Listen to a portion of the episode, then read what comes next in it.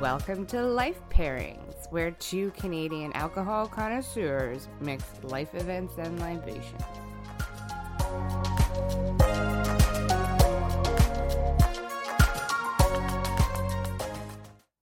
Hello, I'm Carla Richards. And I'm Brittany Lysing. And, And this, is, is life. Life Pairings. It's because life is hard. so bl- pair it with alcohol. I just about said blame it on alcohol. that too. Dress in black, line the streets, and cry about somebody you don't actually know. As today's life pairing is royal deaths with crown floats. we discuss Kaiser, the Irish, and Alberta. Woo. Yay. Yay. Fucking right on. yes. Um, I feel like we should explain what a crown float is before, like, just very briefly, just because people might not know. Oh, you want to go for uh, the crown float is uh is Guinness uh with a strongbow, uh, which is just like an ample cider, and that's a half and half. But I'll go into it a little bit later. But it is a a half and half mix, and I thought it would be Hmm. kind of funny for uh you know to pair with the Royals. Yeah, and uh here in this time, if you're listening to this in the future, um Prince Philip, the Queen Elizabeth's consort, has just passed away at the age of 99. How would you like to just be called the consort? Yeah. I Like, isn't that just liked like a little offensive? I don't think he liked that. I think he went well. I'm go. I I get confused between what is real and what was on the crown. Right. So I don't know. Matt Smith did not like that. Yeah, I think the crown is like a pretty accurate portrayal. Like, I don't think it's like Mm, some of it is, some of it's a little. you think it's not, some of it's a little bit. Well, I, Well, I think it takes its own. Yeah, it it takes, takes its, its liberties. I think. I think it's. I, I think there's like you would have no one have would have never known that's the way that conversation went. exactly, exactly. Yeah, they do play with it a little bit. I think the facts are relatively correct because I always like. I when the crown first started is when I actually got really into Prince Philip because he's his history is fucking nuts. It is kind of nuts. and um there's just a lot of stuff that comes up in the crown that i love and like that that you don't really remember like they did the the one where there's the crazy fog like and there's you know obviously there's details characters that are amalgamations and or didn't exist or whatever but for the narrative needed to be there but yeah so i think for a his it's a historical nerdy kind of show which i like Yeah, and it's very like I I've I've never been like overly interested in the royal family. I mean, Mhm. it's just sort of been uh adjacent to me. Like I, I feel like my mom is very interested in it. Like it maybe might Yeah. be a generational thing where like I think a, like our parents were still pretty obsessed with it. Where I think it has started to fade. Maybe I don't know. I feel like you know quite a bit about that's because i'm just a history nerd though and right. obviously britain is quite interesting It So is interesting. countries. Um, but that's kind of where I started. So that's where I got kind of nerdy into the British royal family. Right. Um, but kind of talking about like what it means. Like my mom's the exact same way. When I told her we were doing this, um, she was like, "Do you have to call it royal desk? Can you not like call it the like honorable Prince Philip Memorial podcast?" And I was like, "Mom, we do a comedy podcast." yes, my mom too. She's very like she's very concerned. Well, not concerned. I mean, she's very touched by it. She's like emotional about it. It keeps think com- it's- Sorry. it comes on TV, and like we were over at my parents' place the other day, and my mom was like, "Oh God, it's Prince Philip again," and I was like, "Oh Mhm. no, did he die again?" like like the fortieth fucking thing we've heard about it. But Yeah. it's also just like I, I think maybe because you know we are part of the Commonwealth, and it wasn't until Mhm. what year that we finally denounced 19 ourselves. well, we were allowed to amend our constitution in I want to say 1982. That might not be correct. It's in pretty recent though. Yeah, So we Yeah. we we've always been a, a well, I mean we are a Commonwealth country, so it's it was like that was still our queen. I mean the queen is still on our money. It's still yeah. She I mean- technically still has to close our parliament if they want to. Yeah. So, but I think too, like from my mom's perspective, at least, she was kind of thinking it in terms of like she'd lost a lot of people in that generation, like her dad, um, you know, like would have been part of that, and especially the World War II. I think he was one of the last World War II veterans left in Britain, Right. which is crazy because you're like, well, that just happened, and you're like, no, it didn't. That was like 75 years ago. Yeah, Um, and so like for him to fight in it, he would have had Yeah. to be 18 years old. Yeah, and so I think that kind of that's sort of the other thing I think that that brings up is that sort of because that was I mean post World War, like our parents were kind of in that baby boomer situation. So I think there was that kind of respect for for war veterans, and he was one of those war veterans. So Right. And he was always um, you know, like the, the like I mean, maybe this is just like for the the females or whoever, it's like Mm. he he was swooned over as well. Like he really was quite handsome and they I mean people he was he's also very charming and very like you know, he was kind Yeah. of his own man and I think people really did kind of swoon over him. Yeah. I mean, I did not think that until The Crown came out because, I mean, obviously, living in Britain too, like, you kind of know him just as like the racist grandpa kind of guy. Yeah. Like, he's very, he I- was very, very um open with his opinions. Wasn't he? Yes, he was. I, I, believe, I believe uh, Prince Harry called him cheeky till the end in a recent statement, which I felt was a very uh, non kosher way of saying. Uh, yeah, Yeah. he's doing yeah. Um, Mock the Week has a had a thing for a long time where Hugh Dennis would do a over over like what do you when they like have just a newsreel of Prince Philip and Hugh Dennis would do the um fake accents or whatever for fake talking or whatever, Right. and it was always Prince Philip asking awful questions.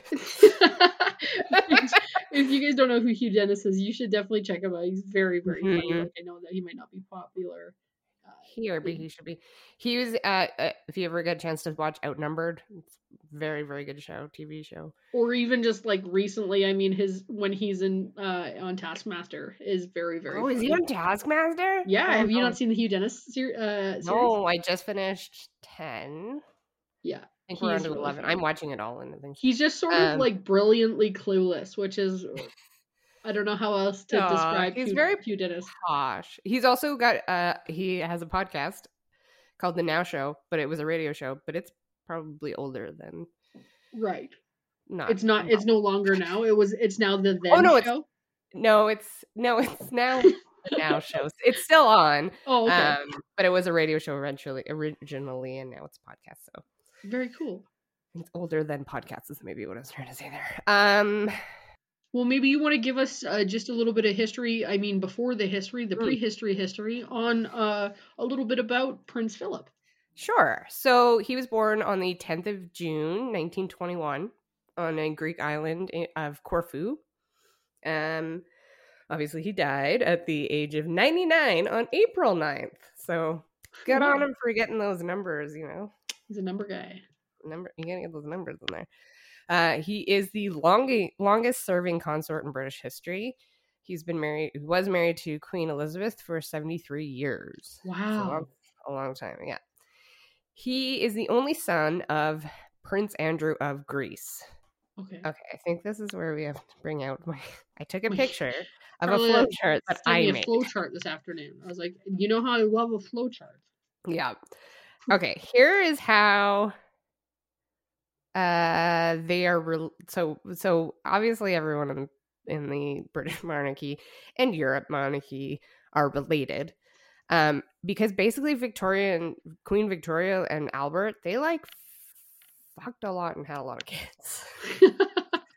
a lot of kids and they they all became kings and queens and everything so anyways um so prince philip and elizabeth are actually third cousins so maybe we'll post some version of this on the internet but i'm sure you can see but anyways um so his mother was princess alice of battenberg and she married prince andrew of greece who was the younger brother of king constantine of greece okay.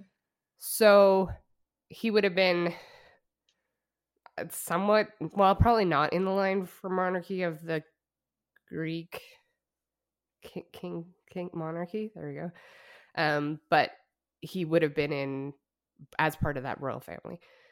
Okay. Uh, so he was a his- royal in Greece. exactly. I mean, they did actually like. I think his dad is from the Denmark side of things. I mean, it's a whole thing like where. Like I don't even know to be monarch, you don't have to be born in the country. It's not like president. No, it's a bloodline. yeah, and you just have to marry the right person. Right.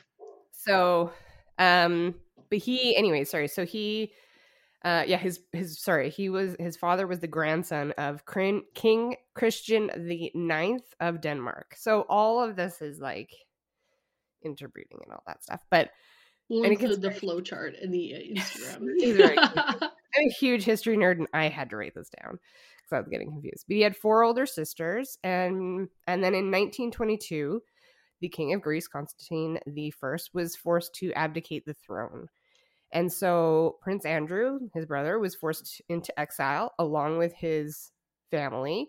So King George V, which is Elizabeth II's grandfather, okay. actually sent a Royal Navy ship to evacuate the family which Oh. included the 18 month old Prince Philip.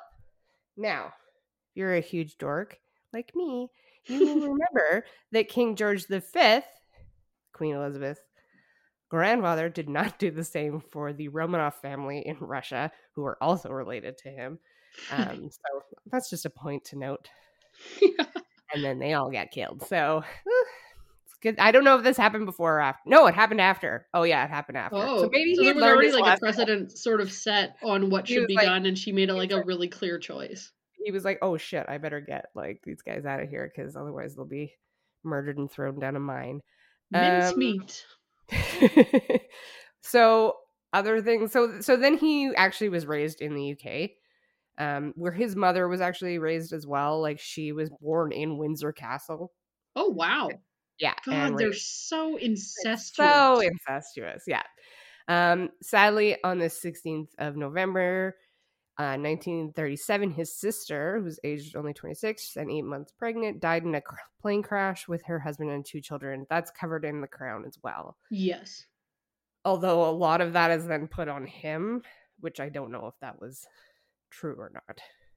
But like I said, um, he had four sisters. They all married into married German princes in the Okay. 1930s. Brittany, do you see any problems with this? 1930, Germany, Germany, 1930. I can't put my finger nothing- on what could have been taking exciting? place. Nothing's happening. So three of those princes were part of the Nazi party. hmm Um, but at least one of them, I think, may have tried to kill Hitler. So okay, I mean, this is the thing too. I think like, and I don't know a whole bunch about because there's like a billion German princes because it's kind of like they all had their own little area counties almost. It's almost like they're states just can't- in Germany. I just uh, all I'm all Nope. I'm picturing is somebody like in their underwear dancing to dance music, going, "I'm a German prince." uns, German prince. Um so like i maybe i i sort of assume and this is not excusing any behavior but that if you wanted to not be kicked out of germany Right. you would have had to join the party i don't know i think some of them just It always makes me nervous when somebody has to start a sentence with "This is not excusing any behavior." this is not excusing nazis but maybe they had to join no i don't know and i don't know enough about this this is kind of it but there there's a whole thing about like how prince philip has like all these nazi sisters and whether that's true it's much more gray than black and white obviously yes. um so yeah so that's kind of his history so he grew up basically not having a home right. He was Um, kind of a he was he was sort of abandoned, was he not? Yeah, like they kind of left him in England and then they were like, uh, you know, his sisters went off to Germany.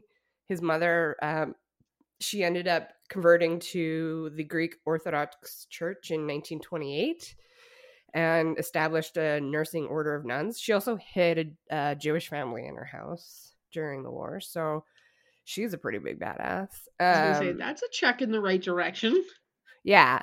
But you have to remember too, like up till very recently, as a as an aristocrat and as a even in terms of like Princess Diana, um her upbringing, you were as a parent, you weren't really responsible for your children.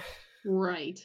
Like that Yeah, I mean, Princess thing. Diana was one of the first people, one of the first people that like demanded to see her children and Mhm. wanted wanted to raise them and wondered where they were and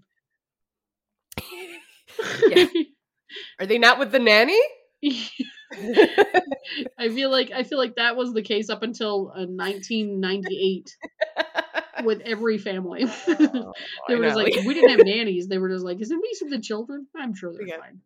Are they not in the backyard? Yeah. they're starting fires at the neighbor's house. Better Yeah. them than me. Better them than exactly.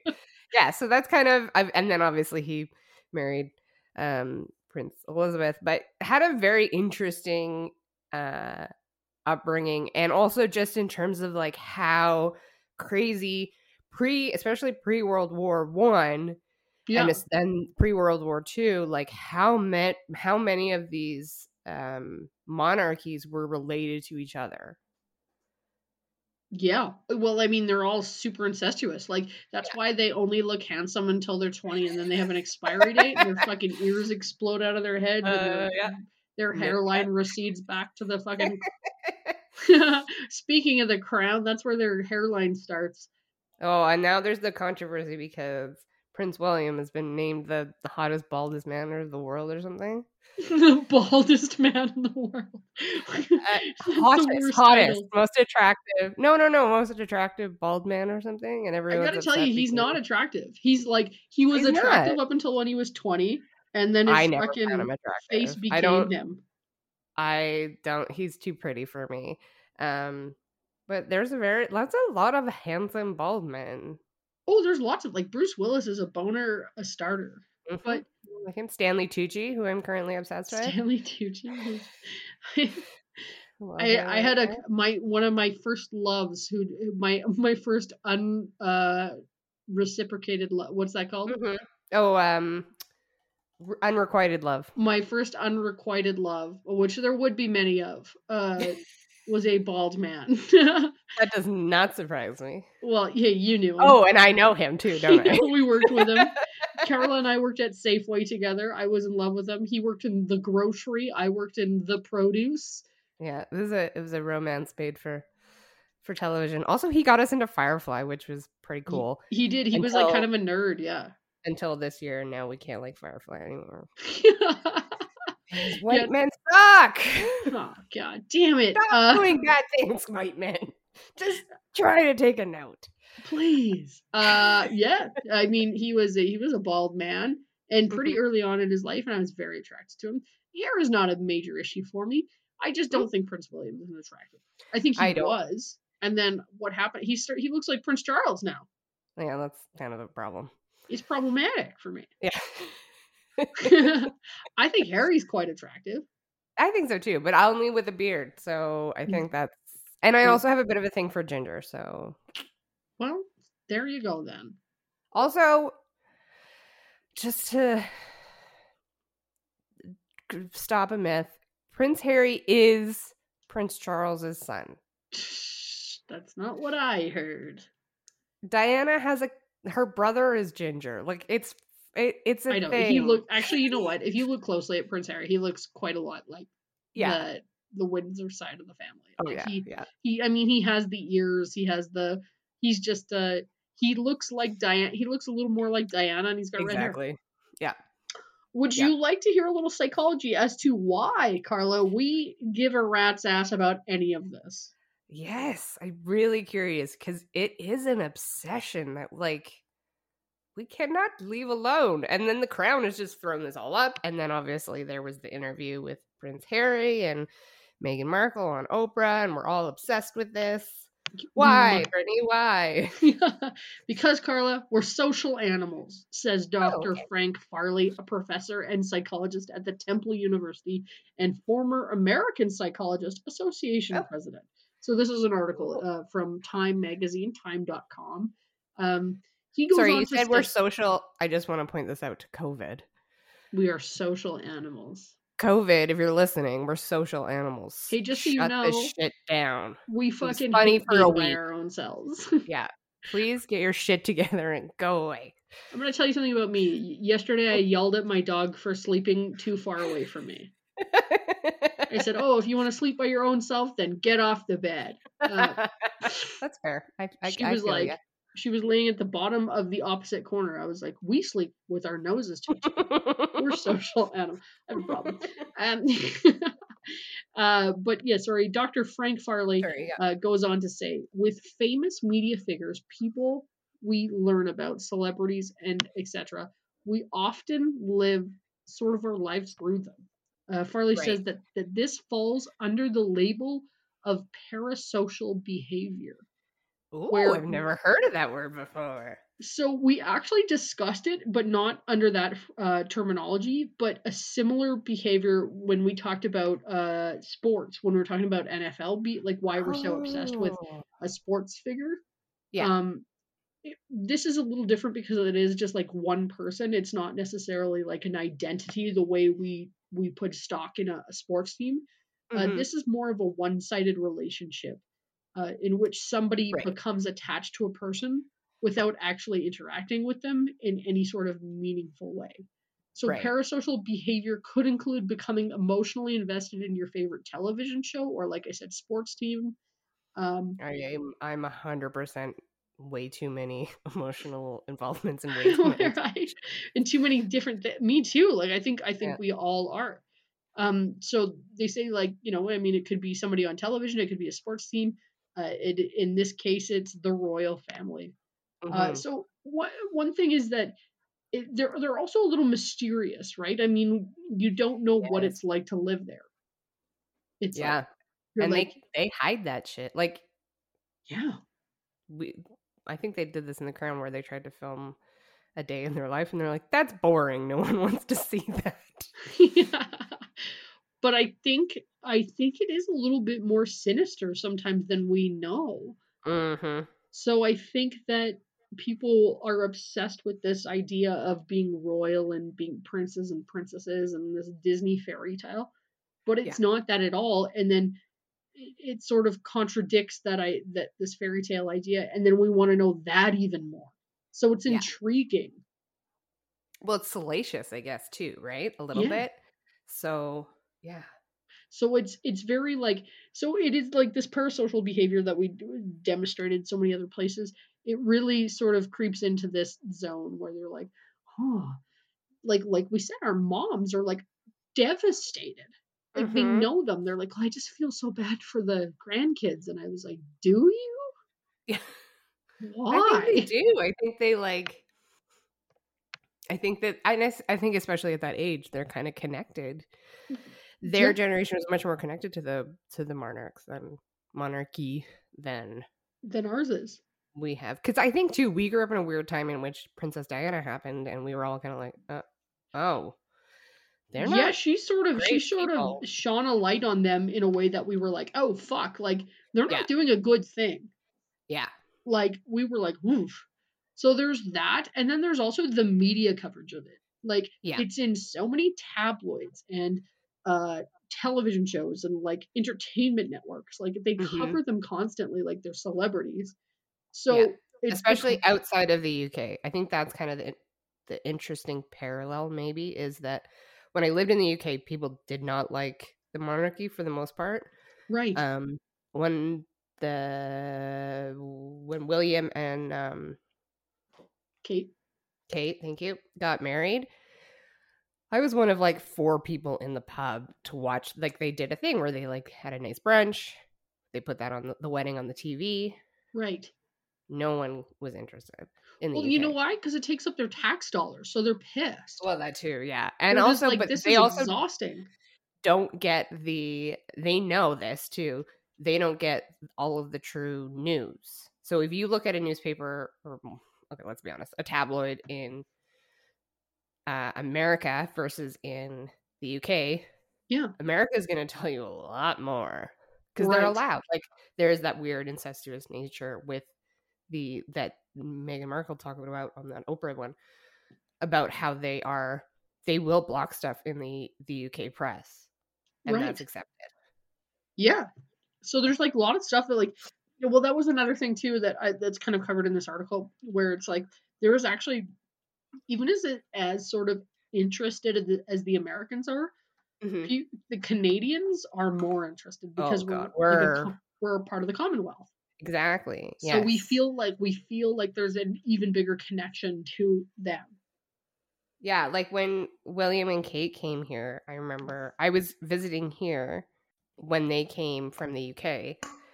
Right. And I like before was like, who the fuck cares? And as soon as I like hit Canadian soil, it was like, oh my god, Kate's coming to the stampede and like lost my shit. I don't know. yeah so it's it's all just you know like more than anything it's i think i think we feel a little more connected uh, here in canada Mhm. than they do in the states it's also it's just like that wanting that that idea of kings and queens that we're obsessed with it's the Mhm. overexposure to it and it's the fantasy that it's uh, built around It's sort of that falsehood of like the most perfect life and and how everybody you know so yeah that's Yeah. uh, a little bit of insight into why our minds even give uh, the slightest rat's ass as to what's happening in the monarchy. That's interesting. I wonder if it is um if- like what it will be generationally. Yeah, I think they'll care even less in the next generation. But you know what? Maybe I take that back because Hmm. there will be in our time. I Yeah. mean, Christ, unless the queen is truly a lizard people, like some suggest. There'll be a new monarch. It will uh, be there will be there will be a new king. So Yeah. and then we'll have to find out whether that's going to be Prince Charles or if it's going to be uh, uh, Prince William. Oh, there's no way Charles is letting go of that ever. I know that's what I said. There was a meme, uh, just like where it was just like Queen Elizabeth. She's just like, I'll just be over here waiting for Charles to die. yeah, I hundred percent. I she'll be 125 and be like, he's gone. He's dead. swear he's gone? All right, fine. Yeah. They're just like Camilla somehow surfaces as the new Queen of England. She's like, I don't. What the fuck? I'd take Camilla over. Prince I'd take Camilla or- over fucking Prince Charles, too. That? Yeah. slimy bastard. I don't know. The whole thing is a bit. Well, and I think like we also have gone through so many scandals right now. I think they really could have, if they had dealt with, if they had been slightly less racist towards, and by slightly I mean like quite a lot less racist towards Meghan Markle, that would have been great. I also love when like- people are surprised that old white people are racist. Yeah, they're They're like, oh, like, old oh. old white British people are racist. You're like, oh yeah, you didn't get the memo. yeah, that doesn't change. They just don't know any. They don't like you might know a black person, but that doesn't mean that they do. Well, they're just fucking the most racist. And They know Idris Elba, years old. it. You're like, yeah, that's why we're waiting for them to die, so we can all fucking move on and heal. Yes, it's Yes. also happening politically. Yeah. Uh, maybe you can give us a little history, Carla. Sure. So obviously, royal deaths have been going on forever, and I think there's a Mhm. very good. Is it? I think it's Monty Python where they talk about how they don't really give a shit who is the king or queen because it really doesn't matter. Like their life is still shit. I think that's kind of. I believe that's the. But a lot of the times it did actually really matter because a lot of them went crazy and did fucking ass things. Um, but this is in a lull period right now. We're going to talk about. We're going to talk about our favorite queen to diss. So everyone take a drink Yeah, because we're talking about Queen Victoria. Oh yeah, I forgot we created a drinking game with Queen Victoria. I just did that, but I think we should for things that for for characters that that come up in the podcast more than a few times. We Yeah. owe them. We should drink. and if you're listening in the morning at work, uh, Mhm. take that gin out of your side drawer. We you have. Pour Yeah. it into your coffee and have a swig. Yeah. Yeah. You'll feel a lot better for it. you betcha. So we're going to talk about Queen Victoria. Now, a little background here about her funeral. So, state funerals, which are in the UK usually reserved for monarchs, they are paid by the state. Um, and the last one was for King George the Sixth, who was Elizabeth II's dad. Right. For those paying attention, also George the Fifth's son, that one that went and got Prince Philip on the boat. Um, he Oh, didn't personally, but he sent someone to. I can't imagine he paddled himself over there. um, He's just like, "Hey, uh, Prince Philip, I come get you, it's me, Unky, Unky Georgie. Uncle Giorgio. You want to marry your cousin?" uh, so now um, it, you can also have a state funeral for somebody to like who's highly distinguished figure. So most recently in, in 1965, that was for Sir Winston Churchill. Mhm. So, but Keep going, carry on. Was that Churchill? he's yeah, a, uh, quite Okay, yeah, yeah, got it. kind of Very British. very Britishy, very drunk all the time. Loved naps. I love Churchill. He's so fun. Um, Queen, so the Queen Mother, Princess Diana, and Margaret Thatcher, they had funerals that shared many of the characteristics of a state funeral, but were technically ceremonial funerals. And Prince Philip will be having a ceremonial funeral, except for it's COVID, so now that's all fucked. So I don't. Right. And he also mentioned that he did not want a huge state funeral. He wa- he wanted it to be pretty low key, did he not? I don't. Oh, I didn't read that. Maybe, yeah. Yeah, he he actually like regardless of COVID did not he expressed in his wishes that he would have not have liked a public Oh, okay. He wants a it it's like within the In- grounds Yes, or yeah, yeah, yeah. Because I mean, here's the thing with a state funeral: you're carried, your coffin is carried on a gun carriage. So you know that thing Yeah. like with the big wheels that you see, and like the coffin is on top of it. Know, I just thought it was like a yeah, I didn't think it was a gun yeah, carriage. gun carriage under there. I don't know if there's actually guns in there. I don't. Can you imagine it goes off? You're just it just like rifles your lifeless body into the Yeah, air. like- Everyone's like, Oh, fireworks! dude. I'm gonna tell you Mm. something. If something happens and I die, please put my body on a gun carriage and please shoot my lifeless dead body into the air into a million pieces. Okay, but I because that will be very that would be very good. I would like to be put in a boat, and someone should light me on fire with a uh, you got Yeah. it. you can I, you can put it on like- fire before you put me off because doing the whole like arrow fire thing that's hard no one no one can do that so. it's no one's gonna land it unless Joe Rogan is there to like do some sort of fucking. He's obsessed with joe uh, rogan is not coming to my funeral brittany All right, I'll tell him. i'll invite him to yours but he's not coming to mine Joe Rogan, will you please come to my funeral? My lifeless dead body will be shot into the air with a million guns. It's gonna be very entertaining. um the other thing is that now remember this uh, the gun carriage is pulled by sailors of the royal navy not horses Oh, hmm little little spoiler there for you who drew the fucking short straw? Can you imagine? Uh, it's just like, oh, so you guys will be replacing horses. They're like, you guys. You realize we uh don't have horsepower. That's not something humans no, have. we have sailor power though. Well, that's true. uh, Sailor Moon power.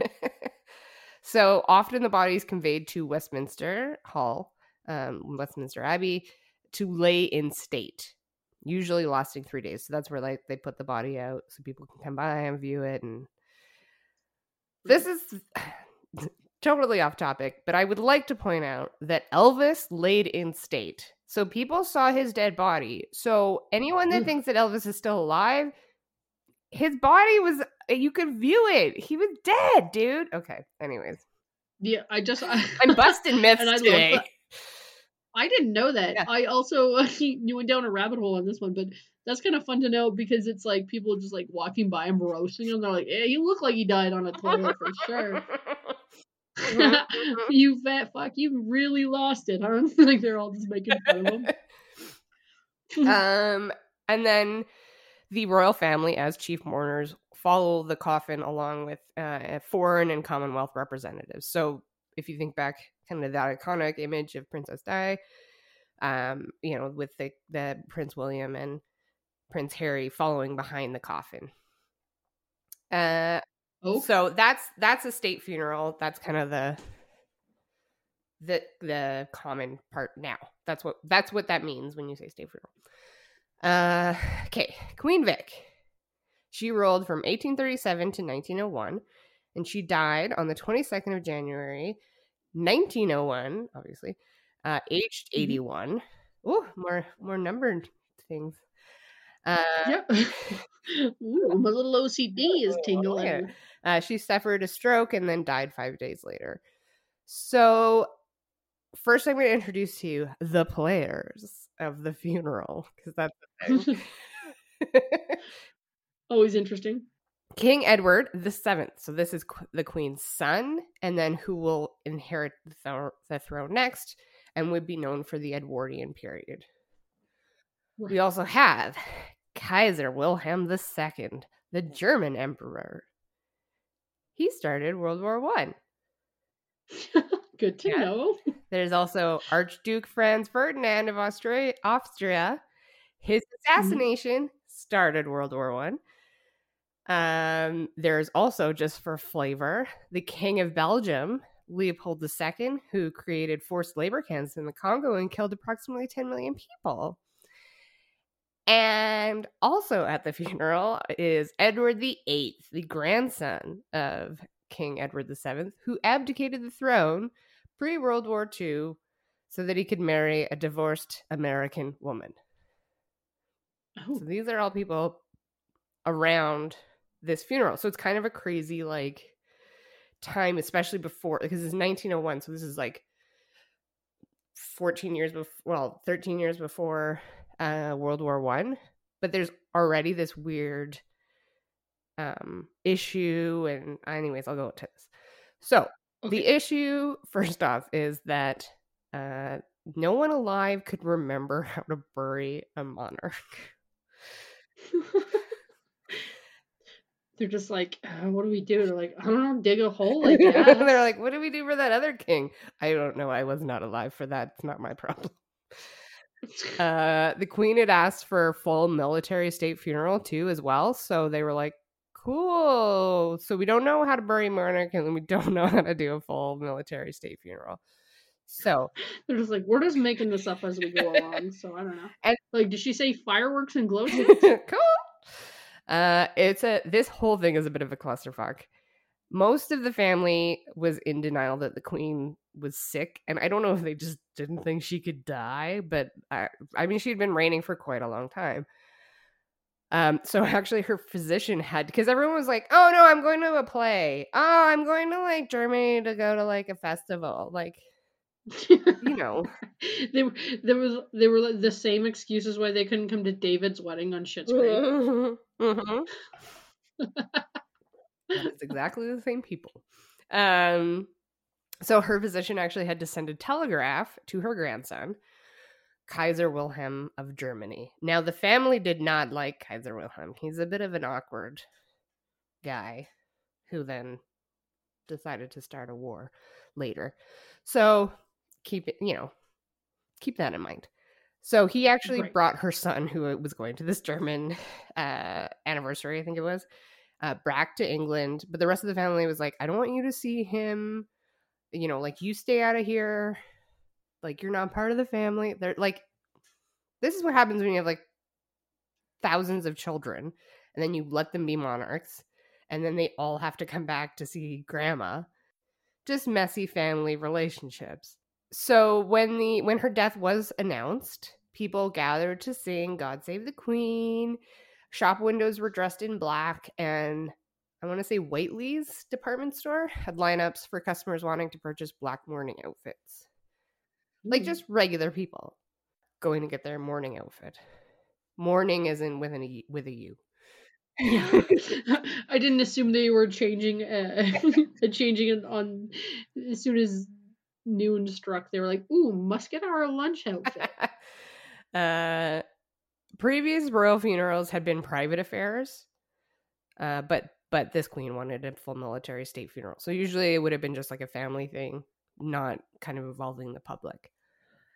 right. Um, but Queen Vic didn't want to be embalmed, which oh, I don't know okay. She was like, "I'd rather rot." Yeah, She was like, "Just so you know, I, when I die, I want you to smell me." and like she was in a small lady when she passed away, so so she had an, a very Elvis-like death, kinda. drawing a lot of parallels Yeah. here. Uh, so I think they threw charcoal in the bottom of the coffin, to like help with the with the scent and to soak up the liquid. I think is what it said. Good grief. But anyways, she did not want to be laying in state, so no one would be seeing her in the state. Um, and she did not want any mourning black. She wanted to have a white funeral. Um, so Oh. she's actually the first monarch to be buried outside. So a lot of the uh, monarchs were were uh, buried at Westminster Abbey, Yeah. and then um, it changed to later than St George's Chapel, which is in Windsor. Uh, so she got actually she did not get buried in either of those, but she did have her funeral at St George's Chapel. The Okay. so here's here's where all the family gets a little messy. The Kaiser orders a death mask to be cast, and the rest of the family gets upset because the Queen hadn't liked that. The Duke of York got suddenly sick. The royal undertaker arrived but forgot to bring the coffin from London, and she died on on the Isle of Wight, which is an island south of England. Um, so it's not like it's just like next door to go get that fancy coffin. Uh, Right. So then and they Sorry. they're like, we're all out of body bags. Also. I think a local guy actually had to be like, "Oh, I'll make one." Um, but you know, for like a monarch's coffin, you probably aren't looking at it's got to be a little fancy. You're not looking at your local guy. Um, a few days before the funeral, the Queen's assistant, sorry, the Queen's assistant private secretary went up to London to see what was happening for the preparations for the funeral. And nothing, of course, had been planned. And then the Pope, This is like a bad birthday party. You know, when it's like you think somebody else is doing it, and you show up, you're like, "So what are we doing?" Everyone's like, "I don't like, know." You were doing it, yeah, exactly. Um, the Pope refused to send a representative to a funeral of a Protestant queen. Uh, they found like that there was a plot to assassinate the Kaiser and Leopold II, which is the guy that did the Congo uh, murdering. So, but that didn't happen. So they were Right. so then they could go and do those things, create World War One, and kill a lot of people Mm-hmm. in the Congo. Uh, and then businesses were upset because I guess it would have been a traditional. It was traditional for a year of mourning. Now, whether that means I don't, I didn't look that up that meant, but it obviously that would have an effect on trade. So they were asking for a reduction of that. And then the funeral.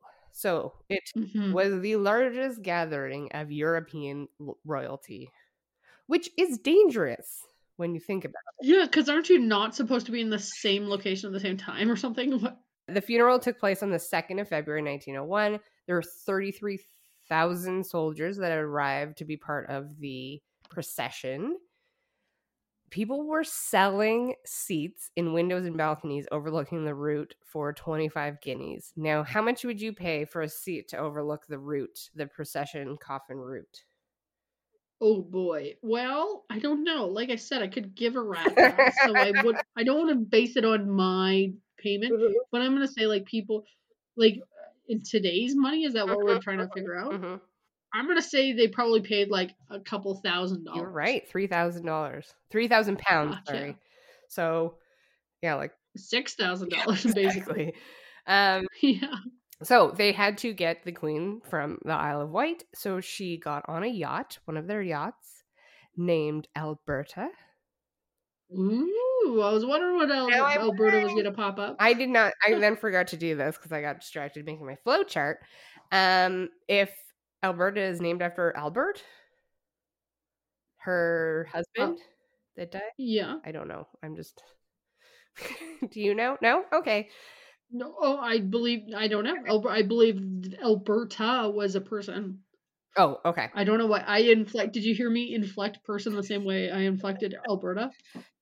Per- Uh, Alberta was a person. Yeah, I think it was like Queen Alberta or something. There's no Queen Alberta though. Oh, King Alberta. There was the King Consort Albert, so I'm wondering. I could look that up, but I'm.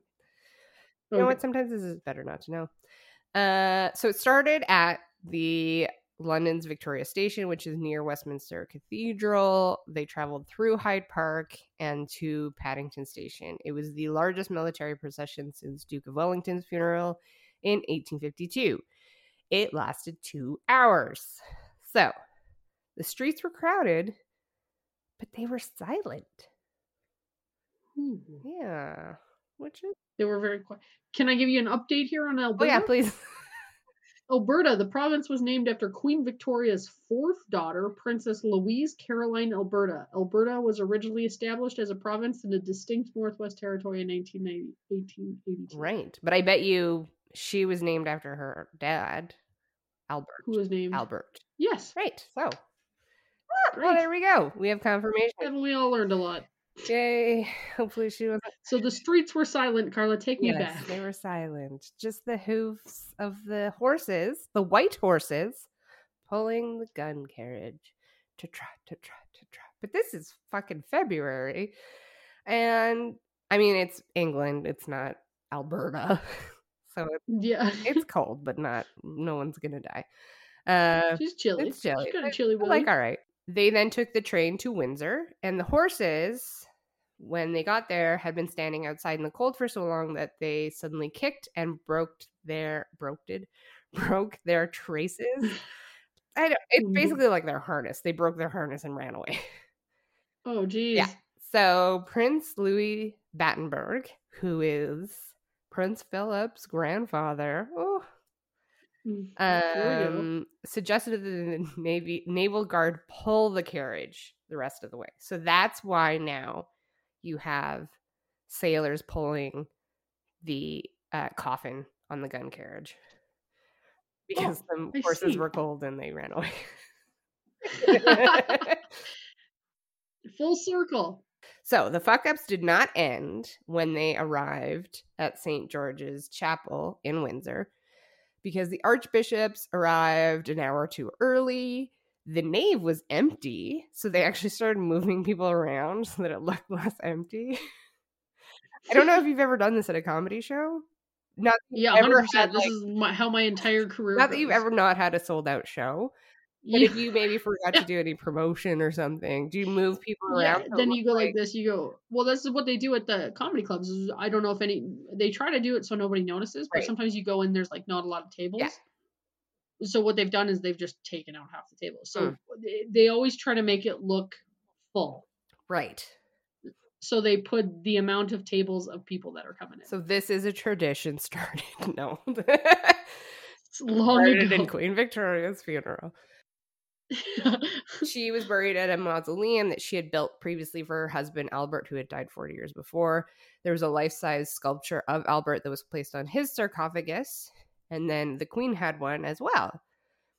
Ooh, I don't know that word sarcophagus. Well, like you know, Egyptian sarcophagus. It's like oh. the coffin inside of like generally it's like maybe marble or like stone.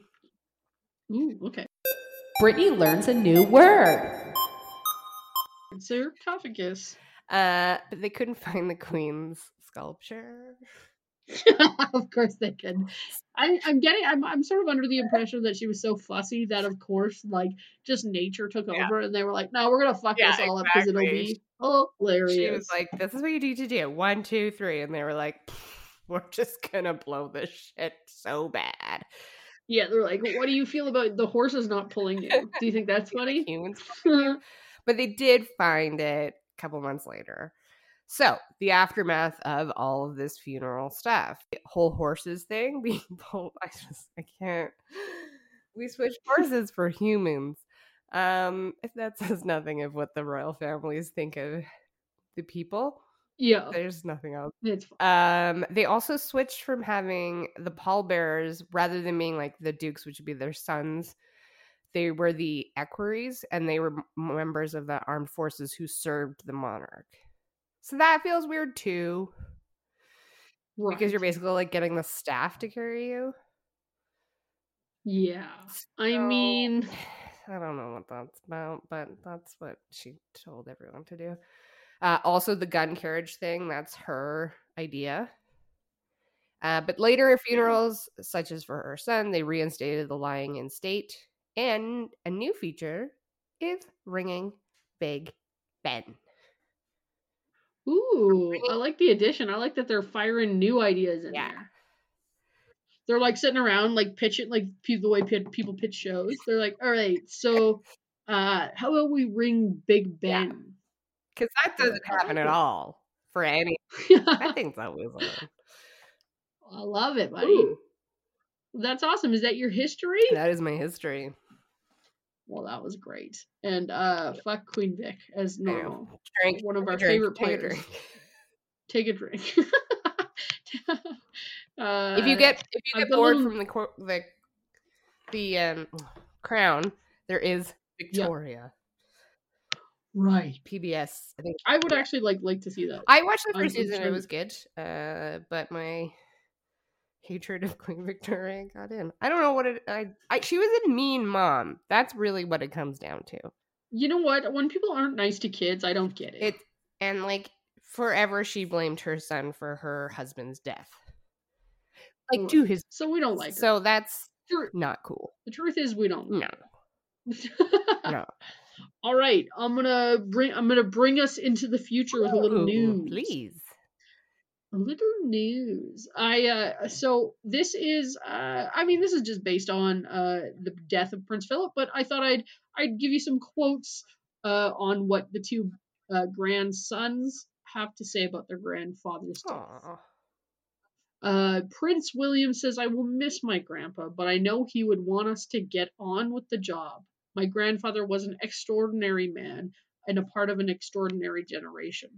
Uh, my grandfather's century of a life was defined by service to his country and a commonwealth, to his wife and queen, and to our family. William said he felt lucky, lucky to have Prince Philip as an example to guide him and praised his grandfather for showing such great kindness to his wife, uh, Catherine, Duchess, who's Kate, Right. uh, Duchess of Cambridge. Uh, Catherine and I will continue to do what we would have wanted and will support the Queen. Or, sorry, Ca- Catherine and I would have. I'm so hammered. Catherine. That was and I would probably. will continue to do what he would have wanted us to, and will support the Queen in years ahead. William said. Ooh, I'm th- I'm calling that as a bit of a sly slap. You think so? How do you say? How do you mean? Well, because they're gonna stick around and support the queen, and his oh, when not. his brother's gonna go make money at Netflix. well, speaking of his brother, Uh-huh. um, Harry, sixth sixth in line to the throne, will quarantine in accordance with coronavirus guidelines so that he can attend the ceremonial funeral at Windsor Castle on Saturday. So he will be there for the funeral. This was a big, uh, I don't know, To do. tabloid thing Yeah. people were all obsessed with. Uh, here's Harry's quote. He was my grandpa, master of the barbecue, legend of, le- legend of banter, and cheeky right till the end, Harry said. Grandpa, thank you for your service, your dedication to Granny, and for always being yourself. He has been a rock for Her Majesty the Queen and unparalleled paralleled devotion by her side for 73 years of marriage.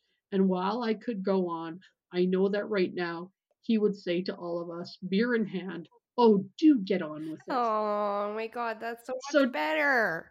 Isn't that so much better? I feel so like family and I mean Prince William, that's that's that's what you would say. That's what you're supposed to say in the monarchy. That's how you're supposed to talk about relatives.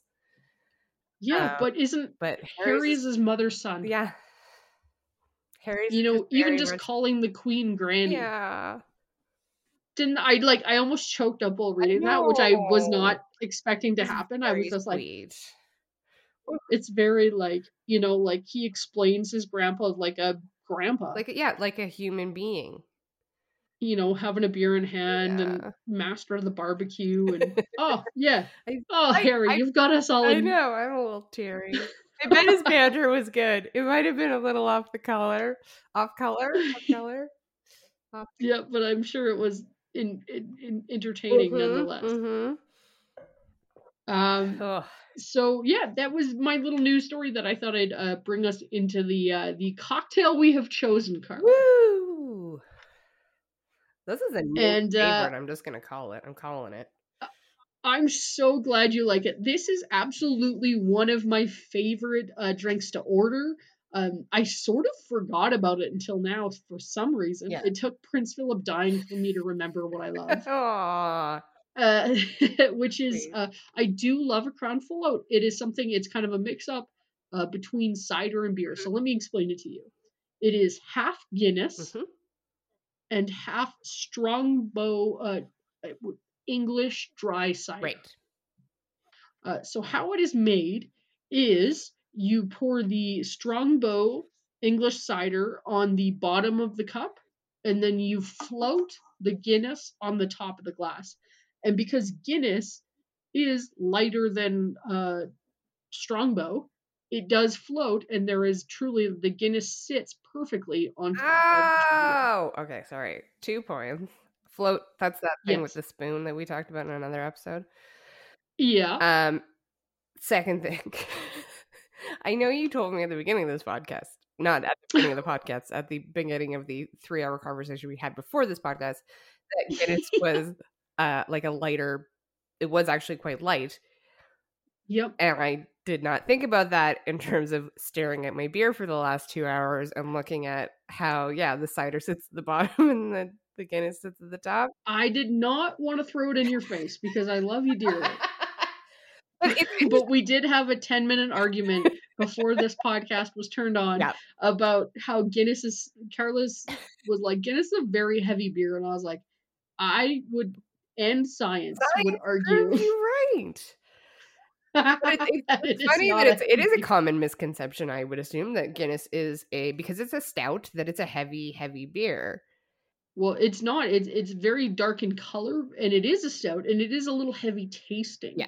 but it is actually a very light beer both in um actual like viscosity and as well as alcohol content Oh, and uh caloric content. Oh. Like guinness is only 4.2% alcohol.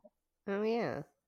And and and it's, less like calorically less than than any other beer or like it's like a wheat beer would be far heavier Oh. than a, a Guinness. normally like so i've been because i'm getting old now at the age of 22 um, all right. Happy 22nd thanks. Double deuces baby. Ooh.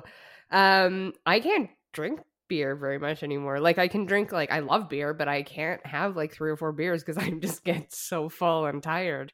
Whoa yeah I get- i'm constipated for days. But this is this has been surprisingly lovely and nice and um yeah like i've been to the guinness um brewery with my yes as I. um uh listens to people who listen to the podcast my brother and my sister-in-law. My sister-in-law also not a big beer fan. Well no she's not a big she's not a big beer fan but she definitely does not like guinness just like me. So yeah we all went to the guinness uh brewery. They give you a half pint of guinness at the end of it. You stare out into the lovely landscape because it's kind of raised up above the city. Um yeah and we managed to finish our half pint and that was about it so i don't know why i can drink an entire guinness but i can 100% drink 14 guinnesses if you put a little of the cider in there it's so nice it really is like it's it's a nice taste Mhm. and it's something like so refreshing for some reason like what you never Mm. really think of about a Guinness. well i think with guinness it's Um, very coffee f- like coffee that kind of coffee almost flavor Yeah, well, it's a typical stout. Yeah, like it's it's got that sort of deep, sort of yeah, you're right, coffee forward. and i don't i love coffee but i don't like coffee in my beer and the cider with the sweetness really seems to like you can still smell it and and there is that taste but it's not it's not overpowering it's very nice It is. It's it's very. It's a treat. And Yeah. so the um the Strongbow is uh like I said is a five point three percent alcohol, so it's a little stronger than the Guinness. right So this is actually funny. So um this drink was created in Ireland. right Uh, was traditionally made with apple cider, English specifically apple cider. oh really And the story behind it is that Guinness is to sit on top of the cider because it was intended to be a political statement. Oh, that's what the political statement is. Okay, I did see this when I very briefly when I was looking at it, and I actually couldn't get Strongbow, so I got. I was like, well, I'll get Irish. Oh, would you get Somersby? No, I got Magners, which is an Irish Magners? cider, because I was like, because this is a political statement. But now I get Yes. why it, It was the why it the- was the it was English sort of the cider. Irish's Yes, that makes more sense Yeah. now. Okay. it was the. Irish's sort of cheeky way of being like, uh, you know, we'll always it'll always be Irish first. Yeah. So uh, I went based on without knowing there was any sort of political connection. Uh, to, I went based on just the name of Crown Float, which sounded to me like a dead Body. Queen, Queen. Vic floating in her her uh, coffin there with her charcoal flakes. yeah. So I was like, yeah, yeah. I, I texted Carla a couple nights ago. Kind of, uh, I probably was caked at the time, but I, I thought it was cool. Oh, like this is gonna be a fun one. Uh, so a little, a, a little background. We, I, we've already given you a little bit, but Guinness. I'll just give you a, a basic description of Guinness and a basic uh, des- description of Strongbow because it is supposed to be the Strongbow. Uh, Guinness is a dark Irish stout that originated in the brewery of Arthur Guinness at St. James Gate, Dublin, Ireland in 1759. It is one of the most successful alcohol browns worldwide, brewed in almost 50 countries, and is available in over 120. Sales in 2001, this is an old article, amounted to uh, 850 million liters. So I would imagine it is More than that. worldwide Yeah. and a little history on Strongbow. Strongbow is a dry cider produced by H.P. Bumler. Ooh. That's a dumb name. Bulmer. It's B U L. Oh, okay. man, I wish it. that L wasn't there and his name was Bummer. it's Bulmer in the United Kingdom. Yeah, actually, this quite recently in 1960. Oh. A Strongbow is the world's leading cider with a 15% volume share of the global cider market and a 29% volume share of the UK market. So pretty popular yeah. in the UK and in uh, the world. So yeah, that's uh, that that's just kind of a little history on the both of them. Yeah. Uh, You're supposed to mix it 50-50. You're supposed to float it with a spoon, which I found is actually quite challenging Mhm. to do. Yeah, but it's fun. Yeah, mine just kind of turned out it just really quite mixed in. Yeah, I mean, like mine's mixed in now because I'm being slow. Right. I'm getting distracted by talking, and so I don't have the proper spoon. You're supposed to do it with like a bent, you know, the bent spoon that goes right into the glass, mm. Mm. like a proper cocktail spoon. But I oh, did I like just a took proper my slow. sp- a, a spoon. I just used this. Uh, I just used the spoon to eat the head off the beer like it was ice cream. It does look like it does look like It ice cream float when you when you make it. So except for that cider part at the bottom. Um, yeah, I did not know that uh, Strongbow was English. I, for some reason, thought it was Irish. So I'm learning things today. Hey, we're learning. Speaking of learning, do you have any interesting facts for us? I do. So, um, back to the deaths of the monarchs. Quite a few Yeah. monarchs have died, not just British monarchs, have died on the toilet. Going back to your thing. back to that. Back to Elvis. Yeah. Uh George II and my one of my favorites, Catherine the Great of Russia. Mhm. Now I can't blame them because let's be honest, like the sh- I want to say shit, but that's not right. Uh the bacterial infections that you probably were getting and eating in 100%. olden day times, you probably were on the toilet a lot. So no shame. You know? No There's shame. no shame. And you want to know something? If I don't die on the toilet, I my I have died in vain. Yeah. If I don't die shitting with somebody finding me with my unwiped bum, yeah. I've died in vain. It's not as hilarious as I wanted it to be. It would be helpful though if you were empty of everything because when we do the fireworks, that's better for everyone. Th- You know what? That's true. It is. It would be more thoughtful of me to yeah, die on the exactly. toilet. George the Fifth, who we've talked about, little Mister Boat Man. Um, he actually, so he was he was had been quite unwell for a while, and they kind of knew that he was on his last legs. Um, and so his doctor, who at 11 p.m. on the 20th of January, 19 something, why didn't I write that part down? Um, he actually gave him a lethal injection so Oh. that he could pass in peace, but also so that his death could be announced in the morning edition of newspapers rather than the less appropriate evening journals. you wouldn't want to be a skanky death that died at night. Yeah. You don't want to go in the Yeah. trashy evening news because people used to have a morning newspaper and an evening new- newspaper because we didn't have CNN back then. Sometimes people just didn't read the news all day. God, God. Um, some things about the St. George's Chapel. So yeah. that's where um, Prince Philip will be having his funeral. Uh, I think only 30 people can go as per COVID rules. Mhm. Um, but that is the chapel that has been since the 19th century, chosen as the burial place for most of the royal family. Before that, like I mentioned, from the 15th century, most monarchs and their consorts were buried at Westminster Abbey. Uh, there are two coffins of unidentified children buried in St. George's Chapel. And they are supposedly the princes of the tower, which is the uh, I would call the big mystery, murder mystery of history. Ooh, I rhymed. I didn't mean to do that. the murder, the murder mystery of history. Uh, It sounds like the newest uh single it is on your track on your album. album track. Um, there's actually been a podcast recently that came out on trying to figure out this. It's it's a it's some princes were murdered like in the several hundred years ago, several several hundred years ago. They've never found them, but I guess there are these two coffins that maybe maybe the the uh the missing tw- uh brothers. So Oh, yeah, crazy! yeah. All right, So that's those them the that's facts. the facts. you guys, we do this every week, Mhm, every bleeding Thursday. mhm. and we're so grateful that you come out and uh, hang out with us and listen to us uh, talk nonsense, get hammered, and call it work.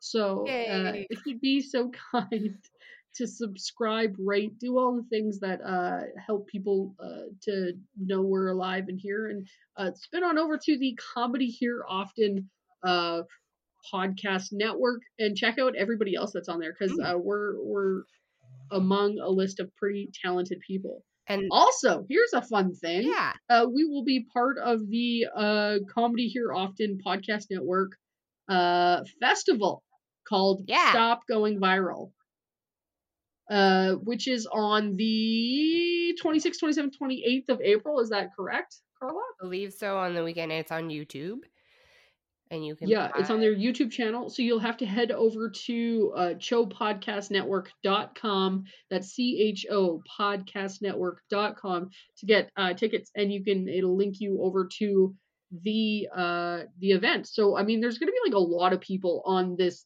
uh festival. I know. It's I'm so pretty cool. excited. I, my name is on the same poster.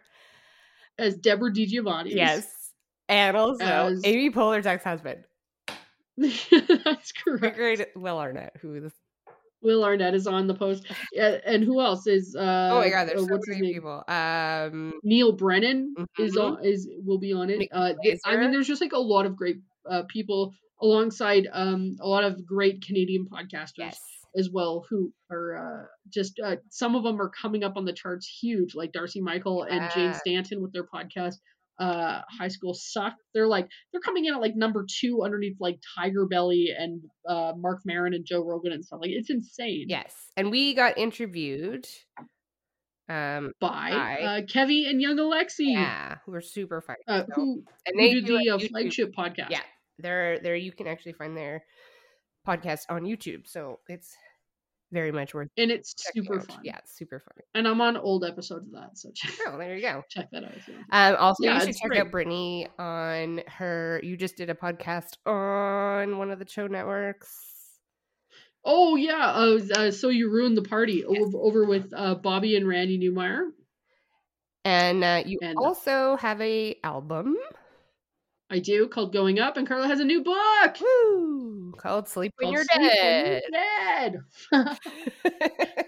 Fuck yeah. Yeah. So we've we're we're starting that this is a uh this might bore you, but it's exciting that we get to be part of things again. Yeah. Uh it's a uh Look, mommy, uh, we're doing works.